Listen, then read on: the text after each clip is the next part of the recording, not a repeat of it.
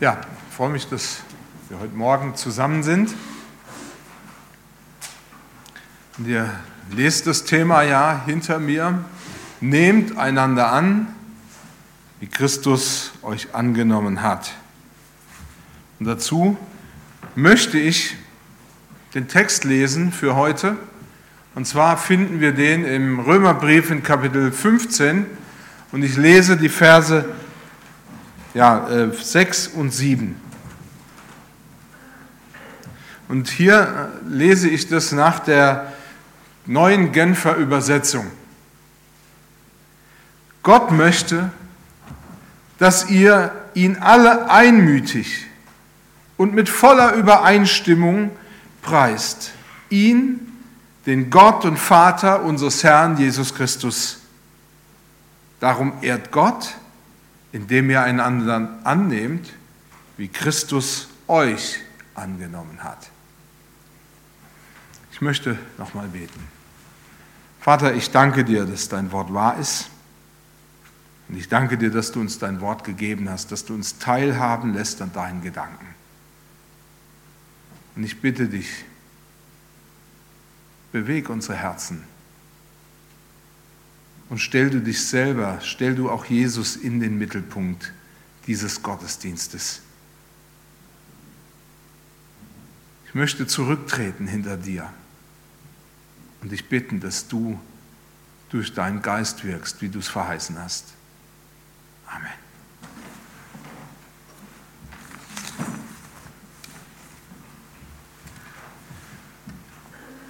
Du bist von Gott mit tiefer Liebe geliebt.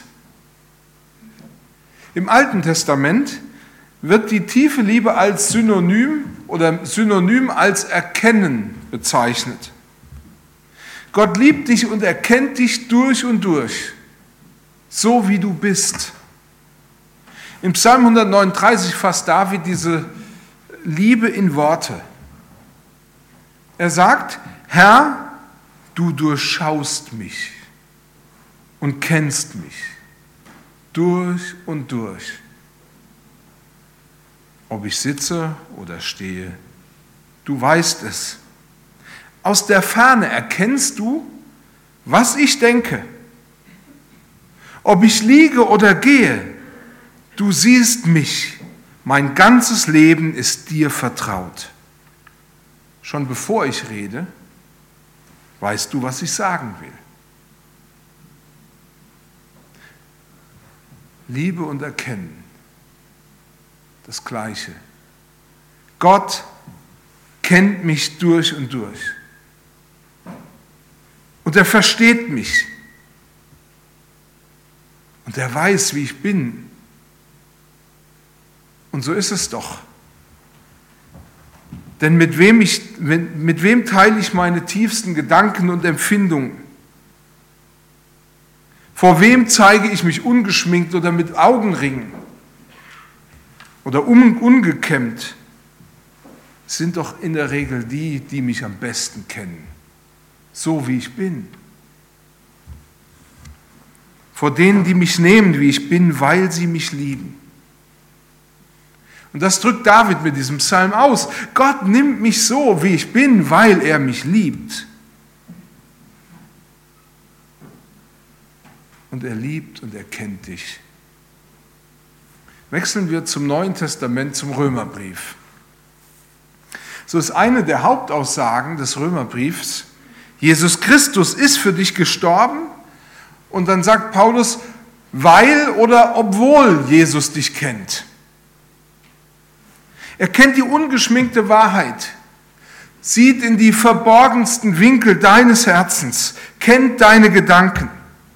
Auch die Gedanken, von denen du denkst, bloß gut, dass keiner weiß, was ich gerade jetzt denke. Er weiß es und er liebt dich.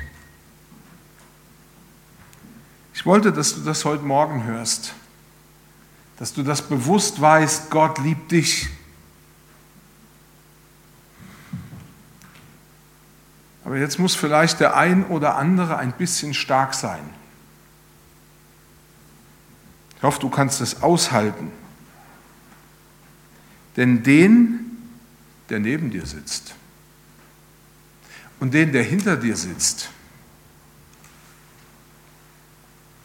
und den, neben den du dich eigentlich niemals setzen würdest, weil du mit ihm überhaupt nichts zu tun hast und haben, zu tun haben willst. Den, den du niemals ansiehst, dem du nie die Hand gibst, an dem du immer vorbeischaust, den liebt Gott genauso wie dich. Mit der gleichen Liebe. Ist das unfair? Nein, auf keinen Fall. Es ist auf keinen Fall unfair, weil du und sie oder ihr, wie Paulus am Anfang des Römerbriefs bekräftigt, keinen Anspruch auf diese Liebe hattet. Im Gegenteil, weil du und sie, wie Paulus, wie, gesagt, oder ich möchte so sagen, äh, Paulus sagt, du und sie wart Sünder durch und durch. Es gab menschlich gesprochen keinen Grund, dich zu lieben. Gab vielmehr 10.000 Gründe, so steht es im Römerbrief auch deutlich drin, weshalb er dich hätte nicht lieben können oder müssen. Aber er, Jesus Christus, liebt dich. Ich möchte, dass du das heute im Hinterkopf behältst, wenn ich über das Thema oder wenn, äh, spreche, nehmt einander an. Er liebt dich. Und ich möchte zunächst etwas Grundsätzliches darüber sagen, warum wir uns hier eigentlich treffen und warum wir zusammengehören. Ich weiß, ihr wisst das ja alle schon irgendwie. Aber auf der anderen Seite ist uns das ehrlich bewusst. Also das erste Gottes Grundgedanke mit der Gemeinde. Gott möchte, dass ihr ihn alle einmütig und mit voller Übereinstimmung preist. Ihn, den Vater unseres Herrn Jesus Christus. Es kann ja sein, dass du ein Mensch bist, der nicht gerne teilt.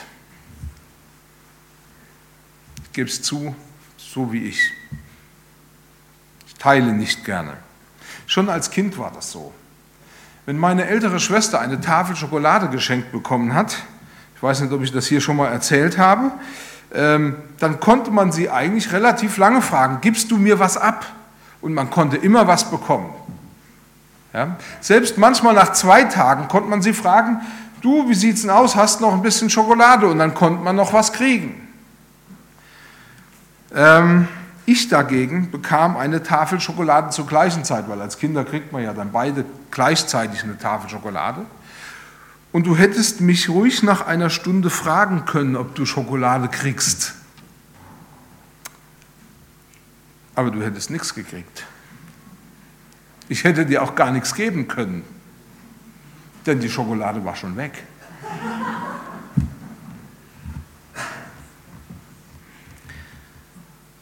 Ich habe deshalb die Schokolade so schnell gegessen, weil ich einer bin, der nicht gerne teilt.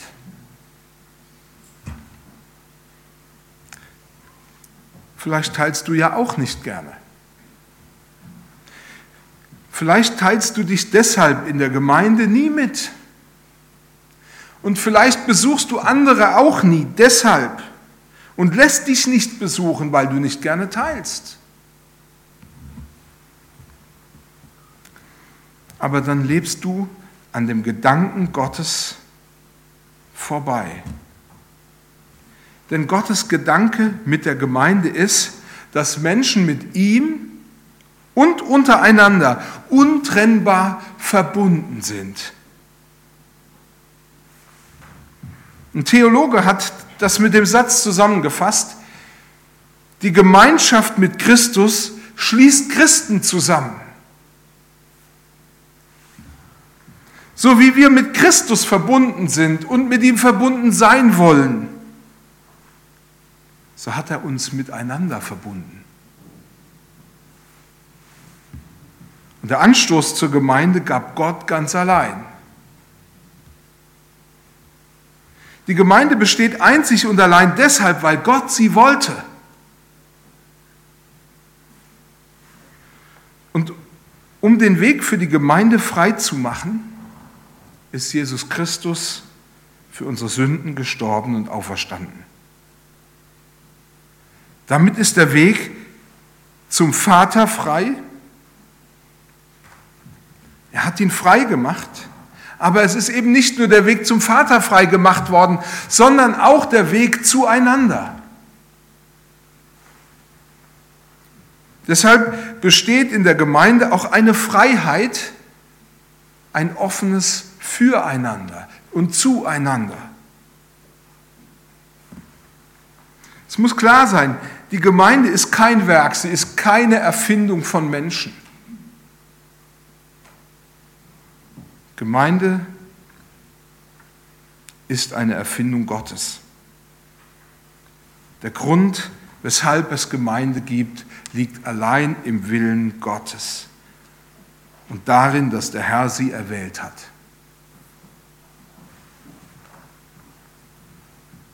Vielleicht hast du den Eindruck, Gemeinde hängt ausschließlich an Menschen. Hängt davon ab, wer sich wie und bei was engagiert. Das ist ja auf der einen Seite auch richtig. Aber das ist nur die halbe Wahrheit. Der Ursprung der Gemeinde liegt im Willen Gottes. Und wisst ihr, dass das weitreichende Konsequenzen hat? Praktisch gesehen ist zum Beispiel deshalb Mitgliedschaft bei uns nicht die Zugehör und nicht der Eintritt in die Gemeinde als Leib Christi.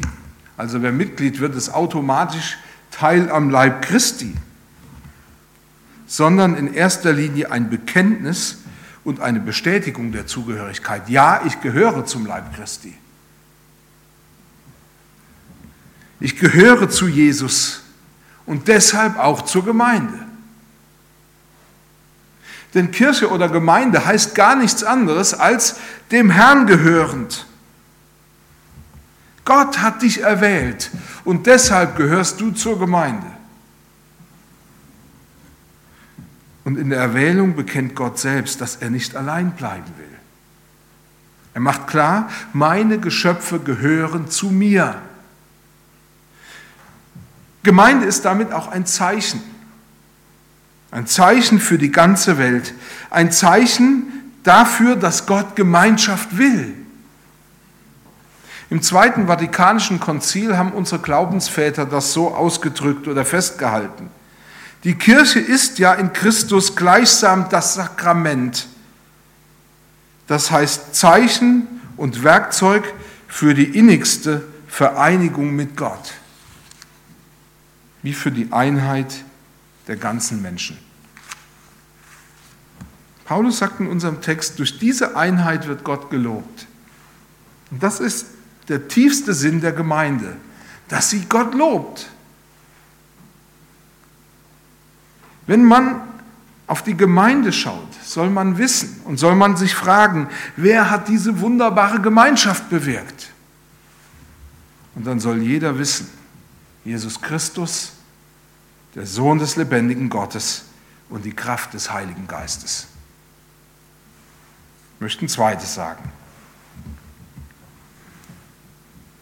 Deshalb nehmt einander an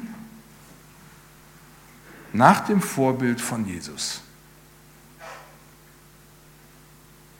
In der neuen Genfer Übersetzung ist es so übersetzt, darum ehrt Gott, indem ihr einander annehmt, wie Christus euch angenommen hat.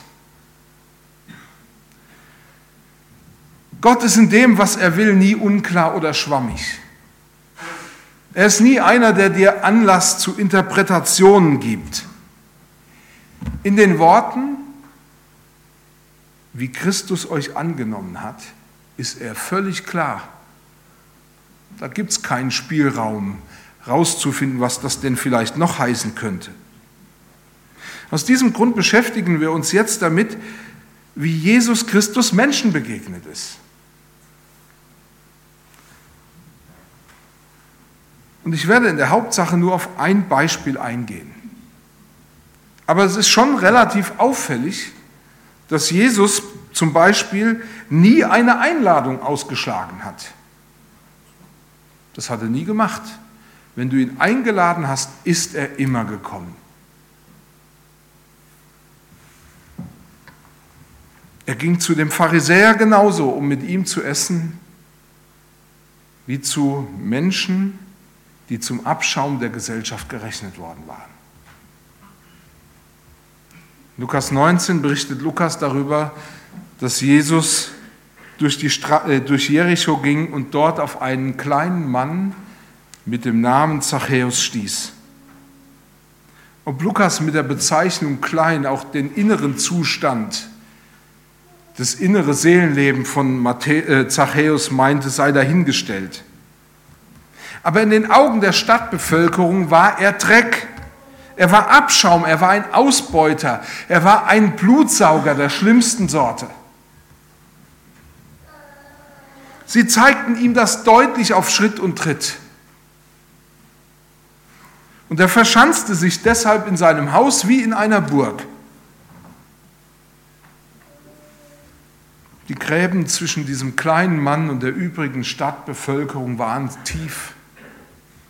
Die schienen nicht zu überwinden oder überwindbar zu sein.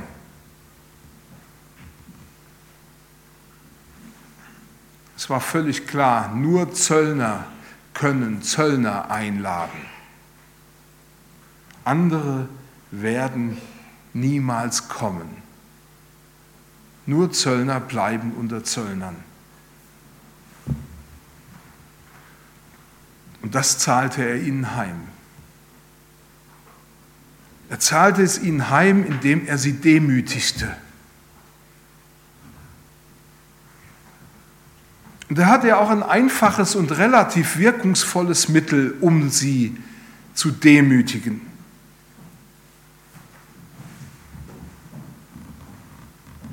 Er demütigte sie, indem er die Leute, die in die Stadt wollten oder heraus wollten, unverschämt hoch abkassierte. Er verlangte überdurchschnittliche Zölle. Und im Gegenzug demütigten sie ihn. So zum Beispiel, als Jesus in der Stadt war. Jesus war in Jericho und alle wollten ihn sehen, auch Zachäus. Aber es ließ ihn keiner durch. Deshalb musste er, um Jesus zu sehen, auf einen Baum steigen. Und man stelle sich das vor, ein gesetzter Herr, stelle mich nur vor, wie der Rudi vielleicht, der auf den Baum steigt, ein gesetzter Herr steigt auf den Baum, wie die kleinen Jungs. Und niemand hatte auf der Rechnung, was dann geschah. Jesus kommt geradewegs zu ihm und spricht ihn mit Namen an. Zachäus, ich will jetzt dich besuchen. Ich besuche dich. Nehmt einander an nach dem Vorbild von Jesus. Wenn du einen Menschen besuchst, der wie Zachäus am Rand steht, dann ist es doch häufig so, Du fühlst dich als Held. Du bist jemand, der gut ist. Wir gestehen uns das ja nicht gerne ein, aber insgeheim denkst du nicht vielleicht auch so? Ich stehe eh nicht mit dem auf einer Stufe. Ich bin gut. Woran kann man das entdecken? Ich helfe ihm doch. Als Jesus in das Haus des Zachäus kam, da identifizierte man ihn mit Zachäus. In Israel ging man davon aus, dass Unreinheit sich überträgt wie eine ansteckende Krankheit.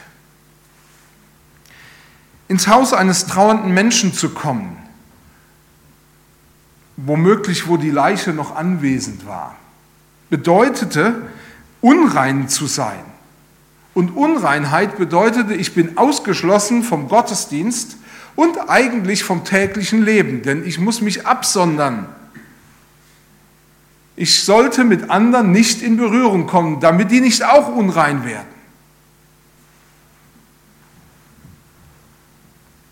Mit Heiden an einem Tisch sitzen, das machte unrein, das schloss von der Teilnahme am Gottesdienst und an der Teilnahme des täglichen Lebens aus. Und einen Sünder besuchen machte einen selbst zu einem Unreinen, zu einem Sünder.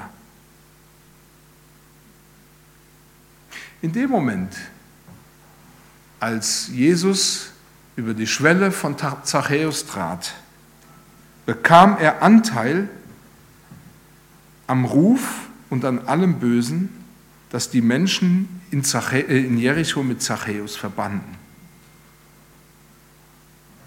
Ja, er wurde selbst in den Augen der Leute zum Abschaum. So haben sie ihn angesehen. Und ich kann sagen, das ist ziemlich unbequem, wenn man als Abschaum abgestempelt wird.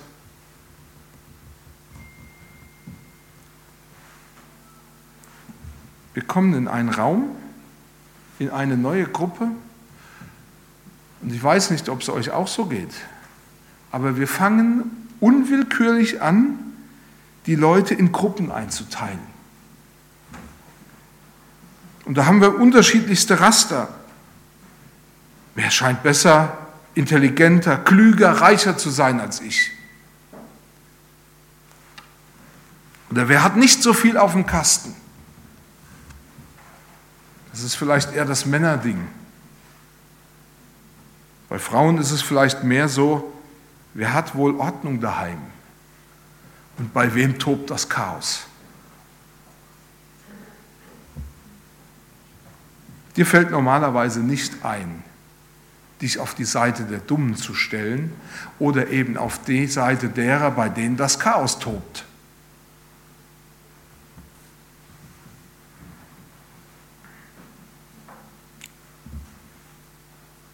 In der Regel ist da eine Menge Abstand. Jesus geht direkt zu Zachäus. Schnurstracks auf dem geraden Weg. Und ich kann mir so richtig vorstellen, wie die alle dumm geschaut haben. Was will der denn bei dem? Nun sollten wir etwas bedenken. Paulus spricht hier zu einer Gemeinde. Zachäus war ja durchaus vielleicht berechtigt einer, der außen vor steht. Ein Fremder, ein Sünder, der mit den Feinden nichts zu tun hat. Aber Paulus spricht zu einer Gemeinde. Leute, die doch gut sind oder vielleicht auch sich sagen können, wir haben es doch geschafft. Und denen muss er sagen, oder sagt es, nehmt einander an, wie Christus dich auch angenommen hat. Nehmt einander an, wie Christus dich auch angenommen hat. Und dann bleibt doch nur die Frage, mit wem in der Gemeinde möchtest du dich nicht identifizieren? Bei wem relativierst du was Paulus hier schrieb. Wen greifst du nicht mit der Beißzange an? Weil du ihn verachtest oder weil er dich irgendwann mal verletzt hat oder du enttäuscht wurdest.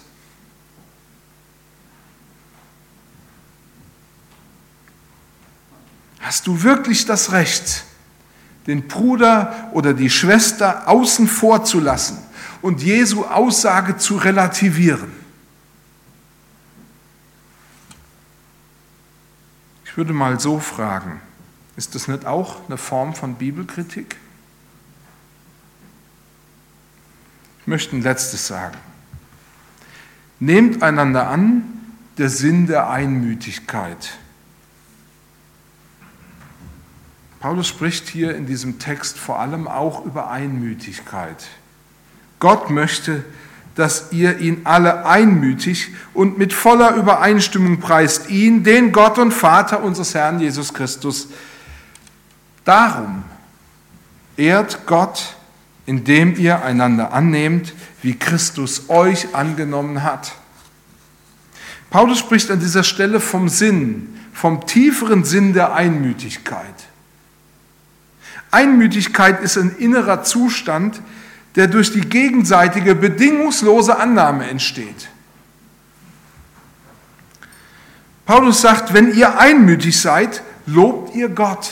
Das ist ein enger Zusammenhang. Wenn ihr einmütig seid, lobt ihr Gott. Der Begriff einmütig ist ja in unserer heutigen Sprache relativ schwierig zu übersetzen. Er meint aber so etwas wie eine wirkliche innere Übereinstimmung. Ich bin in der Bibel immer wieder auf den Hinweis gestoßen, dass Einmütigkeit etwas Besonderes, aber auch etwas Notwendiges ist. Gott hat mit Einmütigkeit wichtige Dinge verknüpft. So beispielsweise in Matthäus 18 wird uns über das Gemeindegebet von Jesus selber gelehrt. Wahrlich, wahrlich, ich sage euch, auch wenn zwei unter euch eins, das heißt einmütig werden auf Erden, worum sie bitten wollen, so soll es ihnen widerfahren von meinem Vater im Himmel. Da besteht auch ein Zusammenhang.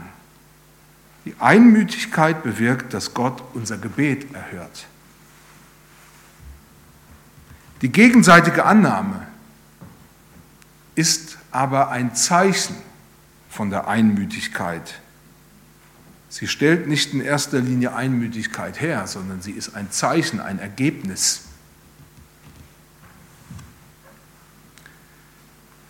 Doch die Einmütigkeit, also diese völlige innere Übereinstimmung, entsteht nicht dadurch, dass zwei sich treffen und sagen, wofür wollen wir denn heute beten? dass sie ein gleiches Gebetsanliegen haben, das sie vor Gott bringen wollen, sondern dadurch, dass zwei, bevor sie beten, sich völlig der Herrschaft und dem Willen von Jesus Christus unterordnen. Sie geben sich hin, wie Jesus das selber auch gemacht hat. Er hat gebetet, nicht mein, vor seinem Vater nicht mein, sondern dein Wille geschehe. Das heißt, wir geben uns Gott hin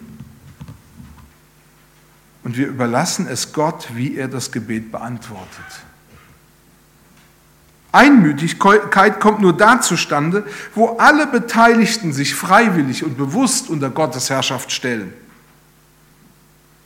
Gott erhört diese Gebete deshalb, weil dann Gottes Geist die Führung übernimmt, wo und in welche Richtung wir beten sollen. In Römer 8 spricht Paulus davon, dass der Heilige Geist uns dann dazu bringt, wie wir beten sollen und wie es Gott gefällt. Also, Einmütigkeit hat ihren tieferen Sinn darin, dass Gott unser Gebet erhört und dass wir als Gemeinschaft Gott mit einer Stimme loben, wie es ihm gefällt.